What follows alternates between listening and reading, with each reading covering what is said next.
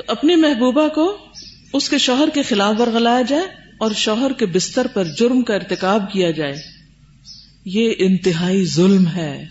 ایسا ظلم ہے کہ اس کا مال و متا اور زندگی کا سارا اثاثہ اس سے چھین لیا جائے تو ایسا ظلم نہ ہوگا۔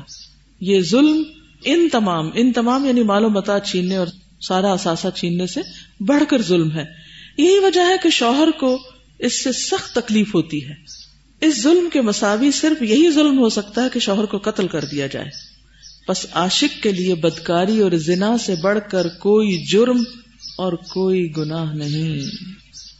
شوہر بیوی میں کسی نہ کسی قسم کی کوئی نہ کوئی مس انڈرسٹینڈنگ ہو ہی جاتی، کیونکہ شیطان سب سے زیادہ یہاں کام کر رہا ہوتا ہے۔ اور پھر ختم بھی ہو جاتی، پھر ٹھیک بھی ہو جاتے۔ پھر پیدا ہو جاتی، پھر ختم ہو جاتی۔ ویری نیچرل سورج ڈوبتا ہے، پھر نکل آتا ہے، پھر ڈوبتا ہے۔ ہسبینڈ وائف کی محبت میں یہ اپس اینڈ ڈاؤن ہوتے رہتے ہیں۔ ویری نیچرل کوئی بھی جوڑا اس سے خالی نہیں۔ کسی سے بھی بات کر لو، ہر جگہ یہ ہوگا۔ فطرت الواحی بالکل ایک نیچرل چیز تھی۔ اور اس میں بھی ایک بڑی راحت ہوتی ہے کہ اللہ تعالیٰ بندے کو، کیونکہ زندگی صرف جذبات میں نہیں گزر سکتی، اگر ہر وقت انسان جذبات میں ہی رہے، تو اس نے کوئی عقل کا کام کہاں کرنا ہے؟ کوئی اور زندگی کا مقاصد کہاں سے پورا کرے گا؟ ہر وقت انسان ایک ایکسائٹمنٹ میں اور ایک جذباتی کیفیت میں گھومتا پھرتا رہے تو اس لیے اللہ کی بڑی مہربانی ہے کہ وہ اس میں اوپر نیچے انسان کو موقع دیتا ہے۔ اور پھر رات کے بعد جب صبح نکلتے تو صبح کتنی حسین ہوتی ہے، کتنی خوبصورت ہوتی جو لوگ سوتے ہیں وہ تو اس کو نہیں سمجھ سکتے، لیکن جو لوگ صبح جاگ کے باہر آسمان دیکھتے ہیں، مناظر باہر کے دیکھتے ہیں، پورے دن میں سب سے زیادہ حسین وقت وہ ہوتا ہے۔ لیکن وہ رات کے بعد آتا ہے۔ ایسے تعلقات میں بھی ناراضگی ادھر ادھر تھوڑی سی بے نیازی، بے رخی، اور اس کے بعد پھر جب صلاح ہوتی ہے تو وہ بہت خوبصورت ہوتی۔ تو اللہ تعالیٰ کمپنسیٹ کر دیتا ہے دنیا میں ہی۔ ایسے میں وہ جو بیچ میں فطرت الوحی ہوتا ہے نا، وہ جو ٹائم ہوتا ہے جس میں دونوں ایک دوسرے سے خاموشی کا دور چل رہا ہوتا ہے، یا کوئی بھی ایک دوسرے سے کولڈ وار سی یا کولڈ پیریڈ ہوتا ہے، اس میں بہت چانسز ہوتے ہیں کہ کوئی تیسرا بیچ میں انٹرفیئر کر جائے۔ کیونکہ اس میں انسان کے اندر ایک غصہ، ایک ریزینٹمنٹ اور ایک انتقام کا جذبہ بھی بازو کا ابھرنے لگتا ہے کہ ٹھیک ہے، یہ ایسے کرتا ہے تو میں بھی اس کو مزہ چکھاتی۔ اتنے میں کوئی بھی بیچ میں ٹپک گیا، بس وہیں سے کام خراب ہو گیا۔ تو وہ کوئی ریسکیو کا مقام نہیں ہے یا کوئی ایسی چیز نہیں ہے کہ جس میں آپ کو کوئی بہت خوشگوار مستقبل ملنے والا ہے اور آپ اس مصیبت سے نکلنے والی ہے نہیں، وہ تو ایک بہت بڑی بلا ہے۔ شیطان ہمیشہ خوبصورت شکل میں ہی آتا ہے۔ زین الحم شیتان و اعمالحم وہ سبز باغ دکھاتا ہے۔ وہ برائیوں کو حسین بنا کے دکھاتا ہے اور انسان کی عقل پہ پردہ ڈال دیتا ہے۔ تو ایسی صورت میں یہ وہ وقت ہوتا ہے کہ جس میں کوئی تیسرا بہت آسانی سے دو کے بیچ میں آ سکتا ہے۔ وہ کوئی بھی ہو سکتا ہے۔ تو ایسے میں اگر کوئی کسی کو اس کے شوہر سے بدگمان کرتا ہے تو یہ بہت بڑا جرم ہے۔ یہ حق اگر جہاد کے لیے گئے ہوئے کسی غازی یا مجاہد فی سبیل اللہ کا ہے۔ بعض اوقات ایسا ہوتا ہے نا کہ لانگر ٹائم کے لیے ہسبینڈ کو کسی ڈیوٹی پہ آف ہونا پڑتا ہے۔ فیملی سے دور ہوتے ہیں۔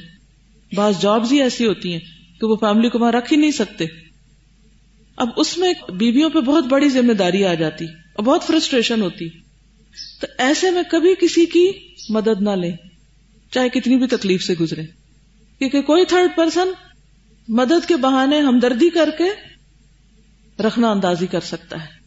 ایسے میں ایکسٹرا کیئرفل ہونے کی ضرورت ہے۔ تو بہرحال، غازی یا مجاہد فی سبیل اللہ کے پیچھے اگر کوئی اس کے گھر پہ ڈاکہ ڈالتا ہے، مال نہیں چراتا، عزت لیتا ہے، تو یہ مجرم قیامت کے دن اس مجاہد کے سامنے کھڑا کیا جائے گا اور اسے اللہ کی جانب سے حکم ہوگا خود من حسنات ہی شئتا۔ جتنا چاہو اس کی نیکیوں میں سے لے لو۔ اس جملے کے بعد آ حضرت صلی اللہ علیہ وسلم نے ارشاد فرمایا، فما ظنکم، اب تمہارا کیا خیال ہے؟ کیا خیال کر سکتے ہو؟ یعنی اب تم سمجھ سکتے ہو کہ اس کے پاس اس کی کیا نیکیاں باقی رہ جائیں گی؟ وہ کیا چھوڑے گا؟ جسے یہ اختیار دے دیا جائے کہ یہاں سے جو جی چاہے لے لو۔ وہ کہے گا، ساری نیکیاں مجھے مل جائیں اس کی۔ تو اس چور کے پاس کیا بچا؟ جس نے مجاہد فی سبیل اللہ کے پیچھے اس کے گھر پہ اس کی بیوی کی عزت و عصمت پہ ڈاکہ ڈالا۔ کچھ بھی نہیں بچے گا۔ چاہے کتنا ہی بڑا عابد و زاہد و پارسا کیوں نہ ہو۔ یہ مظلوم اگر اس کا پڑوسی یا زی رحم محرم ہے، پڑوسی ہے، کیونکہ ان کو حالات پتا ہوتے ہیں۔ کون گھر پہ ہے، کون نہیں۔ یا رشتے داروں کو پتا ہوتا ہے کہ اس کا شوہر نہیں ہے۔ اور اس کی بیوی کے ساتھ اس نے ایسا فیل کیا۔ کیونکہ بعض اوقات کمبائنڈ فیملی سسٹم ہوتا ہے۔ شوہر باہر چلے جاتے ہیں۔ بیویاں پیچھے سسرال میں ان کو رہنا لازم پڑتا ہے۔ جہاں دیور جیٹ بھی ہیں اور رشتے دار بھی ہیں نا محرم تو بعض اوقات پھر ایسے رشتوں کی طرف سے کوئی زیادتی ہو سکتی ہے۔ اور اب تو دنیا میں حالات اب کیا ہمیشہ ہی شاید ہوں گے۔ اور حد سے بڑھ گئے ہیں کہ بعض اوقات اپنے حقیقی بھائی بھی ایسے جرم سے باز نہیں آتے۔ انسسٹ کے بارے میں آپ سب نے سنی رکھا ہوگا۔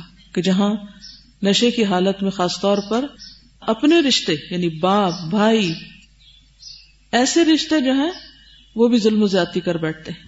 تو اگر کسی ایسے نے ایسا فیل کیا، تو اس ظلم کے ساتھ دوسرے کئی مظالم شامل ہو جائیں گے۔ اس نے پڑوسی پر ظلم کیا، زی رحم کی حرمت توڑی۔ اور یہ معلوم ہے کہ پڑوسی کی حرمت توڑنے والا اور قاطع رحم جنت میں داخل نہیں ہوگا۔ یہ اتنا بڑا جرم ہے۔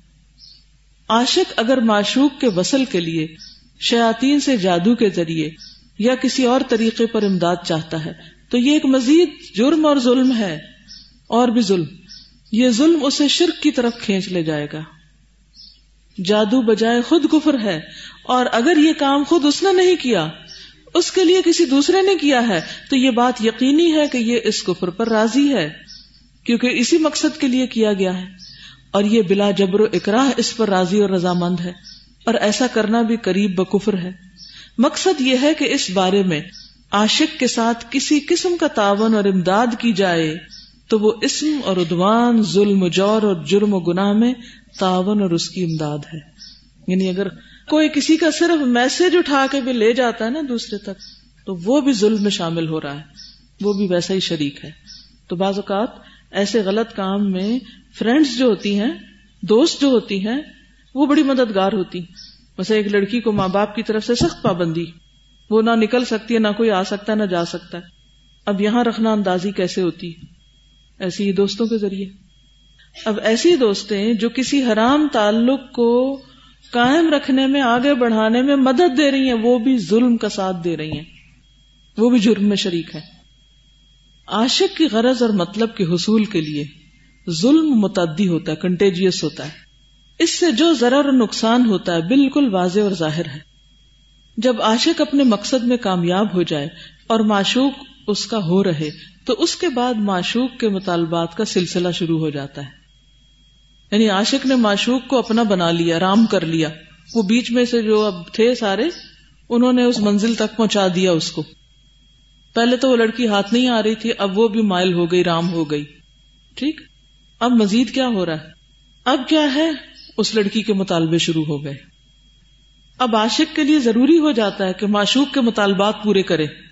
دونوں عاشق اور معشوق ایک دوسرے کے معین و مددگار بن جاتے ہیں۔ دونوں ایک دوسرے کی اعانت کی خاطر ظلم و ادوان پر اتر آتے ہیں۔ معشوقہ اپنے عاشق کے اہل و عیال اور قرابت داروں پر اگر باندھی ہے تو اپنے سید و آقا پر اور اس کی بیوی پر ظلم و زیادتی کرنے میں اس کی شریک ہوتی مثلاً اگر کوئی شادی شدہ عورت ہے، بچے ہیں، اس کے گھر ہے میاں بیوی اچھے بلے رہ رہے ہیں، اتنے میں کوئی تیسری لڑکی بیچ میں آ جاتی۔ اور کسی عورت کے شوہر کے اوپر دام ڈالنے لگتی ہے یا ڈورے ڈالنے لگتی، اور اس کو اپنی طرف مائل کر ہی لیتی۔ اب اس کو کہتی کہ میں تم سے شادی کروں، وہ بھی تیار ہو گیا شادی کرنے کو۔ لیکن یہ لڑکی شرط یہ عائد کرتی ہے کہ میں شادی جب کروں گی، جب تم پہلی بیوی کو طلاق دو گے، اس کا گھر جاڑو گے۔ اب چونکہ اس عاشق کو اس معشوقہ کی بات ماننی ہے، لہذا وہ بلا وجہ کیا کرتا ہے؟ پہلی بیوی کو طلاق دے دیتا ہے۔ اب وہ لڑکی جو ہے، جو پہلی بیوی ہے، اس کی پروٹیکشن گئی، اس کے بچے رولے وہ نسل برباد ہوئی، تو یہاں سے مزید ظلم کے دروازے کھل گئے۔ اور ظلم و ادوان میں اس کی اعانت کرتی ہے۔ اسی طرح عاشق اپنے معشوق کے اہل و عیال اور قرابت داروں پر ظلم کرتا اور کراتا ہے۔ ان کو اس سے بدگمان کر دیتا ہے۔ ان کی بےزتی کرواتا ہے، اٹھا کے لے آتا ہے، اس کو بگا کے لے آتا ہے یا ان سے کاٹ کے رکھ دیتا ہے۔ کیونکہ وہ سمجھاتے ہیں اپنی بچی کو کہ یہ تمہارے حق میں ٹھیک نہیں۔ کئی دفعہ ایسا ہوتا ہے نا کہ لڑکی کی ضد ہوتی ہے کہ فلاں آدمی سے شادی کری ماں باپ کو پتا ہے وہ شادی شدہ ہے لڑکا، اس کے بچے ہیں، وہ تمہارا حق نہیں دے سکے گا۔ تو اب اس لڑکے کا طریقہ کیا ہوگا کہ وہ اس لڑکی کو ماں باپ سے ہی بدگمان کر دے گا انہیں سے کاٹ دے گا۔ کیونکہ اس کو یہ ڈر ہے کہ یہ لڑکی اگر ماں باپ سے ملتی رہی تو وہ اس کو واپس پلٹا لیں گے۔ غرض عاشق و معشوق دونوں اپنی اپنی اغراض کی خاطر اللہ کے بندوں پر ظلم کرتے اور ظلم کراتے ہیں۔ ظلم کرنے میں ایک دوسرے کی اعانت و امداد کرتے ہیں۔ سارے مظالم دونوں کے اشتراک سے ہوتے ہیں۔ اور ساری قباہتیں ایک دوسرے کے تعاون سے وقوع میں آتی ہیں۔ ایک دوسرے کے ساتھی بن جاتے ہیں ظلم کرنے میں دوسروں پر۔ یہ تو ایک عام عادت ہو گئی کہ عاشق ایسے ایسے کاموں میں اپنے معشوق کی اعانت کرتا ہے جو سراسر ظلم ہے بسا اوقات معشوق کے لیے ایسا منصب حاصل کرنے کی کوشش کرتا ہے جس کا وہ قطعی اہل نہیں ہوتا۔ یعنی اس بنا پہ ایسے عہدے دے دیے جاتے ہیں جو وہ سنبھال نہیں سکتے۔ نیز حرام و ناجائز مال کی تحصیل میں وہ معشوق کی اعانت اور امداد کرتا ہے یعنی چوری چکاری وغیرہ بھی۔ اگر اس کا معشوق کسی سے مخاسمت اور جھگڑا کرتا ہے، تو عاشق اپنے معشوق ہی کی طرف داری اور جانبداری کرتا ہے، چاہے وہ ظالم ہی کیوں نہ ہو۔ معشوق خواہ حق پر ہو، خواہ نا حق پر، ظالم ہو یا مظلوم، تمام مظالم عاشق اپنے معشوق کے حصول اور اس کی رضامندی کے لیے کار گزرتا ہے۔ اس کے حصول اور رضامندی کے لیے لوگوں پر نظر ڈالتا ہے۔ اور مال کی تحصیل کے لیے طرح طرح کے ہیلے اور فریب کرتا ہے۔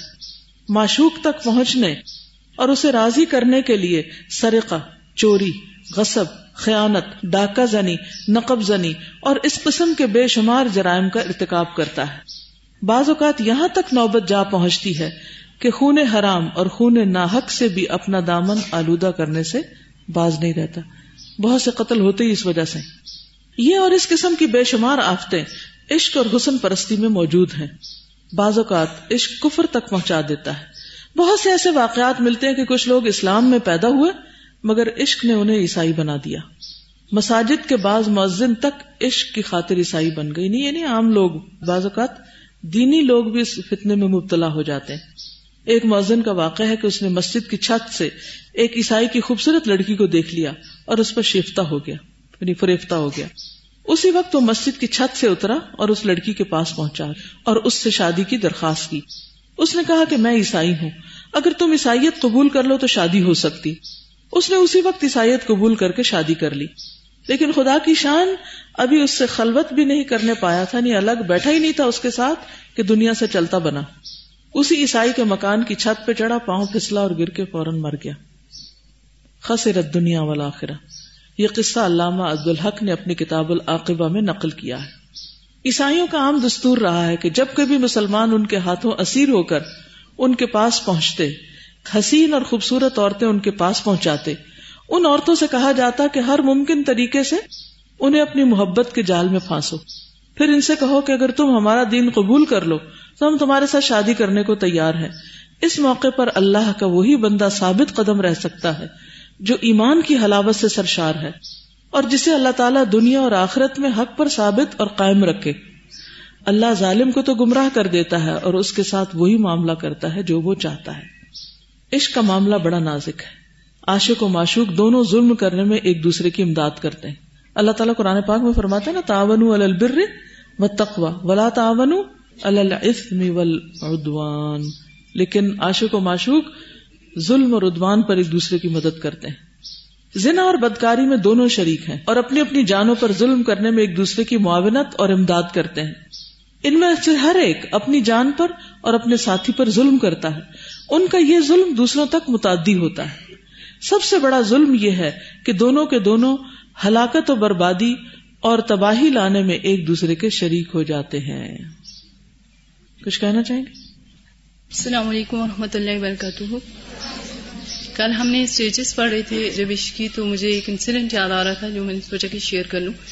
جب میرا میڈیکل کا فائنل ایئر چل رہا تھا، تو میری کلاس میں ایک لڑکی تھی۔ اس کو ہماری کلاس کی لڑکی نے پرپوز کیا۔ وہ لڑکی اتنی شریف تھی کہ اس لڑکی نے شاید ہی ان پانچ سالوں میں کسی لڑکے سے کبھی بات کی ہو۔ تو اس نے انکار کر دیا اس کو، لیکن اس کی فرینڈس نے ہی اس کو وہ کر کے کہا، یہ تو عام سی بات ہے اور کوئی بات نہیں، اور وہ انوالو ہوگی اس میں۔ لیکن اس کے پیرنٹس کا کیا تھا کہ انہوں نے انکار کر دیا کہ ڈیفینیٹلی کاسٹ کو ہم دیکھتے ہیں تو نہیں کریں گے۔ تو اس لڑکی نے اس لڑکی کے پیچھے دو دفعہ سوئسائڈ کیا اور اس لڑکے کو آئی سی یو میں رہنا پڑا دو دفعہ۔ اور یہاں بتانے کا یہ واقعی مقصد ہے کہ لائک اس لڑکی کے پیرنٹس نے بہت سفر کیا۔ اس لڑکی نے بہت سفر کیا۔ وہ پیرنٹس جو خواب دیکھتے ہیں کہ ہماری اولاد ڈاکٹر بنے یا جو بھی بنے، اتنی محنت سے پڑھایا لیکن وہ کس اسٹیج پہ پہنچ گیا۔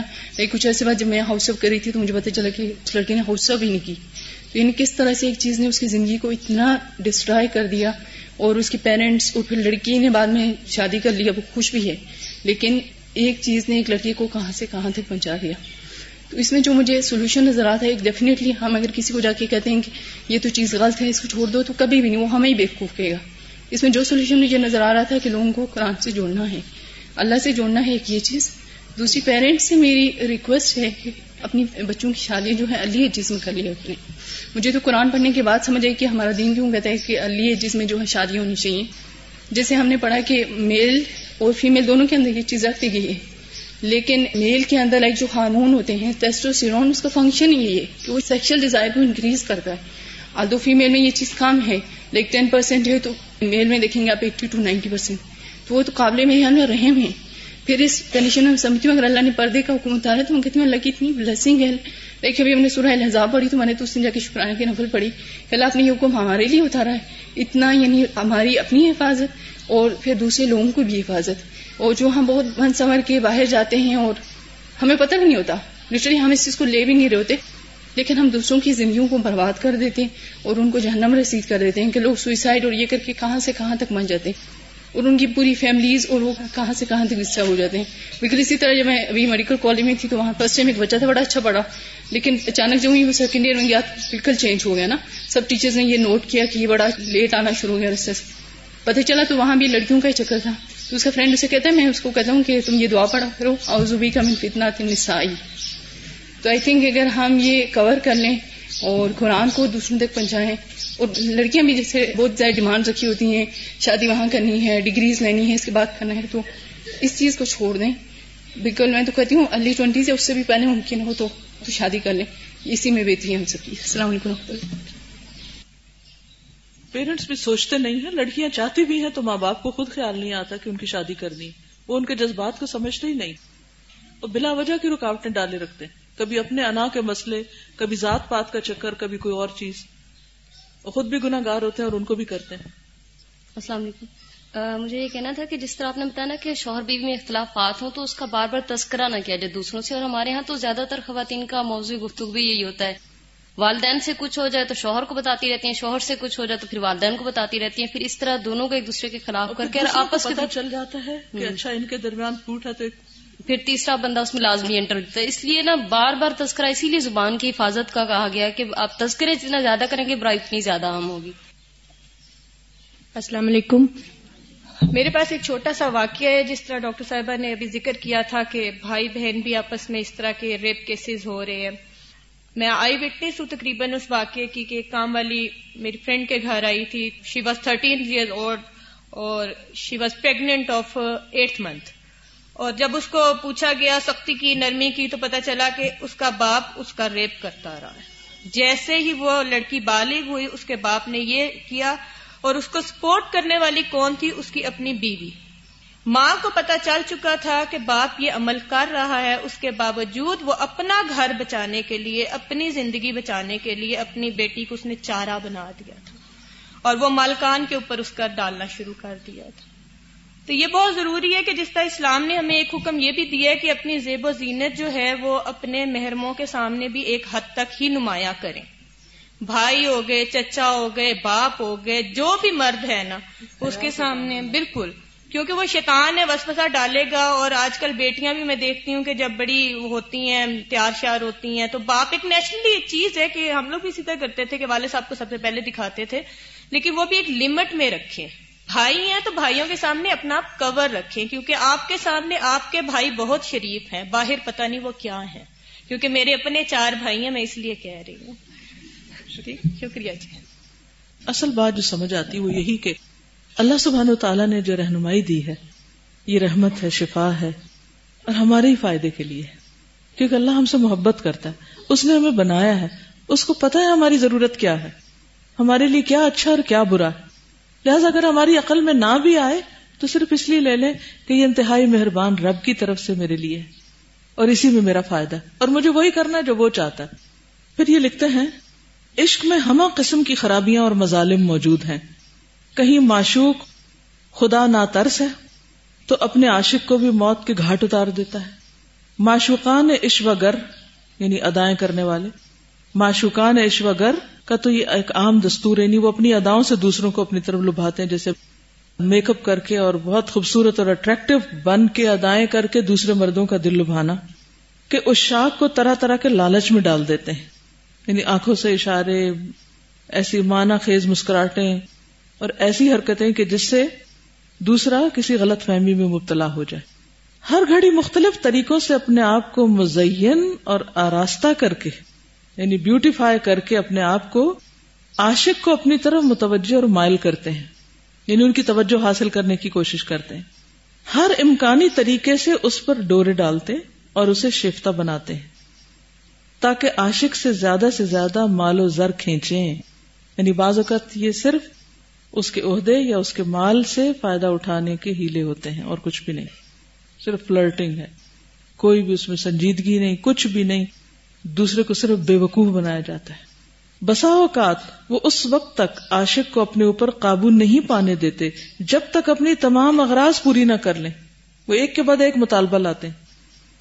اگر تم اتنے ہی سچے ہو تو پھر پہلے میرا یہ کام کرو، پھر یہ۔ اور اب تو بہت سے ایسے کام نکلوانے کے لیے عورتیں اپنے آپ کو پیش کرتی ہیں۔ ایسا اس لیے کرتے ہیں کہ عاشق اپنی حاجت براری کر کے کہیں ان سے بے پرواہ نہ ہو جائے۔ یعنی ساری اغراض، مفاد، مقصد پورا کر کے پھر اس کے بعد اس کی کوئی بات مانی جائے، ورنہ ایسا نہ ہو کہ پہلے ہی مان لی جائے تو پھر تو وہ ہاتھ ہی نہیں آئے گا۔ اس طرح معشوق اپنے عاشق پر ظلم کرتا ہے، اس سے غلط کام کرواتا ہے۔ بعض اوقات ایسا بھی ہوتا ہے کہ عاشق کو قتل کر دیتا ہے تاکہ ہمیشہ کے لیے اس سے نجات پالے۔ خصوصاً اس وقت جب معشوق کسی اور سے ملنے لگتا ہے۔ ایک اور بلا کہ ایک وقت میں کئی لوگوں کو پھانس رکھا ہے۔ دنیا کے عاشق و معشوق بہتوں کو قتل کر چکے، بہتوں کو نعمتوں اور ایش و آرام سے محروم کر چکے۔ بہت سے دولت مند گھرانے ان کے ہاتھوں تاراج اور برباد ہو گئے۔ بہت سے ارباب مدارج منصبوں سے گرا دیے گئے۔ بہت سے خاندان اور گھرانے ویران کر دیے گئے۔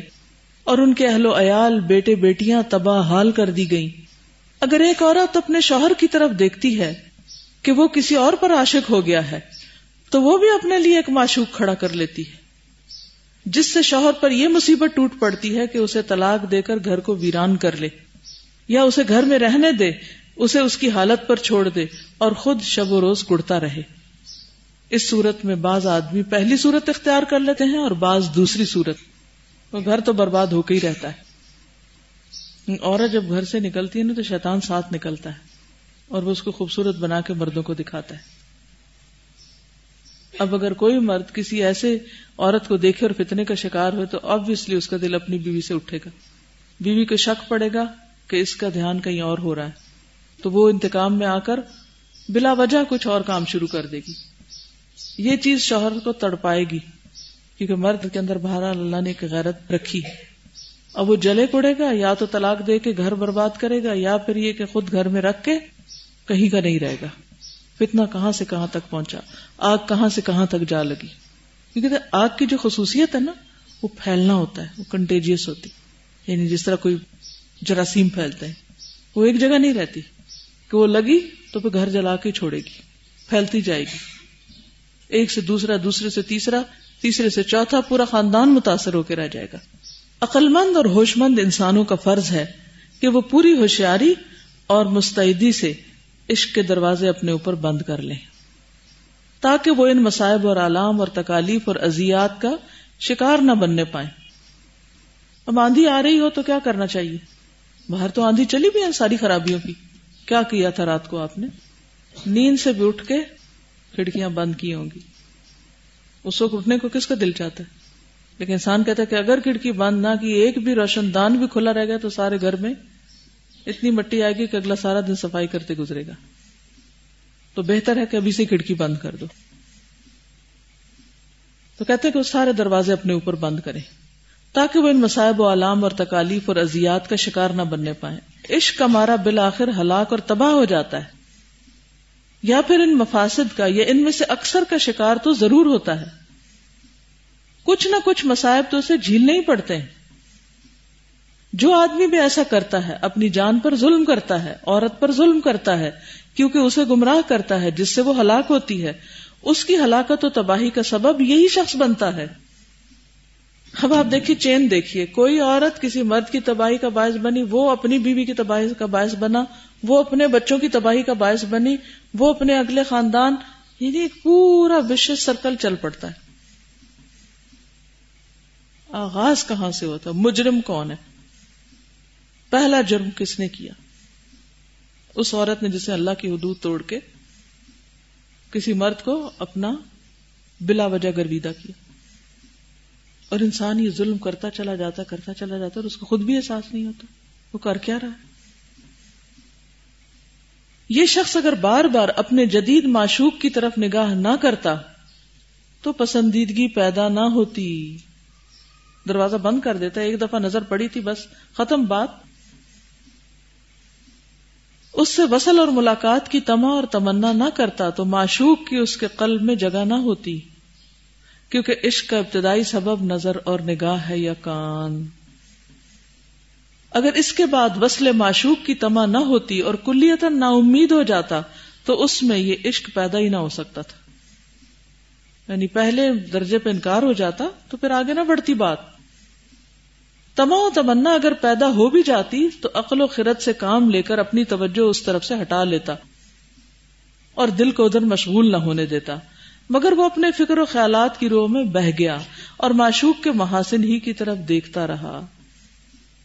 ممکن تھا کہ اس وقت خوف اس گناہ سے اسے بچا لیتا، جو اس کے نزدیک لذت وصال کے مقابلے میں بڑا ہی خطرناک ہے۔